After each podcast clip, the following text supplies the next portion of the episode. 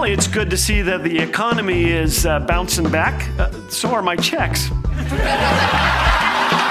Thanks for joining us today. You're listening to Laugh Again with Phil Callaway. A little girl asked her mother, Where do we come from? Well, said her mom, we were all created by God. God made Adam and Eve, and they had kids. The little girl said, But dad said we came from monkeys.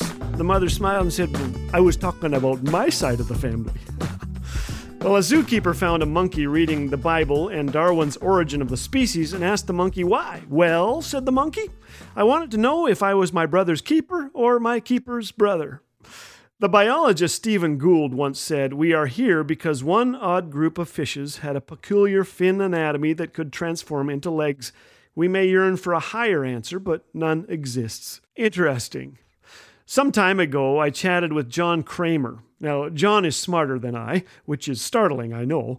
I have a PhD piled higher and deeper, but John has a real one a PhD in biochemistry and a long list of colorful credentials. Yet, John has the audacity to believe that we were created by God in God's image. This idea isn't popular with many of his friends, yet they respect him, in part because of a little plant called canola. You'll find canola oil at your local supermarket and on plenty of food labels.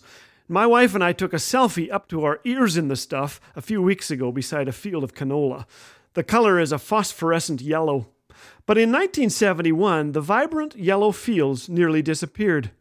That year, scientists were horrified to discover that canola fed rats were developing heart lesions, and discussions began about removing canola oil from the market. If it's happening to rats, it could happen to us, they reasoned, clutching their hearts. Ah! After all, some said, we're related to rats, right? Though it shows up more on some people than others. So, a crack team of researchers tackled the canola conundrum, led by none other than our friend John Kramer. But John didn't buy the paranoia. Why? Because he didn't see any family resemblance when he looked at a rat.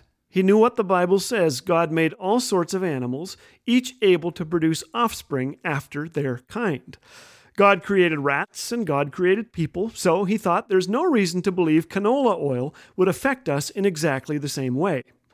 Researchers first fed canola oil to pigs, monkeys, and dogs. The animals licked their plates and came back for seconds and thirds with no sign of heart lesions.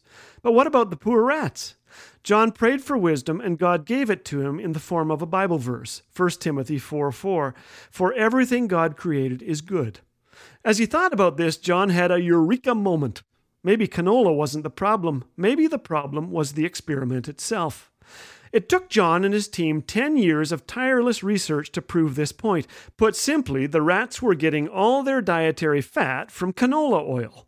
But canola oil wasn't providing the rats with a certain fatty acid they needed to grow healthy heart tissues. The solution? A balanced diet.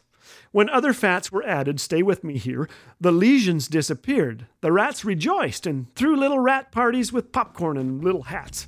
Well, that part I made up. For his work, John received the prestigious Government of Canada Merit Award and the Canola Research Award. So, next time you're cooking with canola, thank John, and he'll be quick to give the credit to his creator.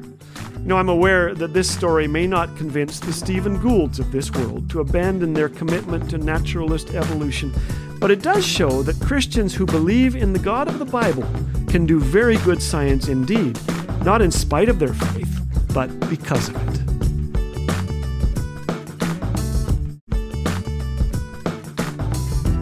Dad jokes, encouragement, biblical truth? What more could you want? If you're enjoying what you're hearing on Laugh Again, we encourage you to share with a friend. The vehicle of laughter and stories of shared struggles open the door for the gospel to be welcomed into heavy hearts in need of the hope of Jesus. So go ahead and share Laugh Again today.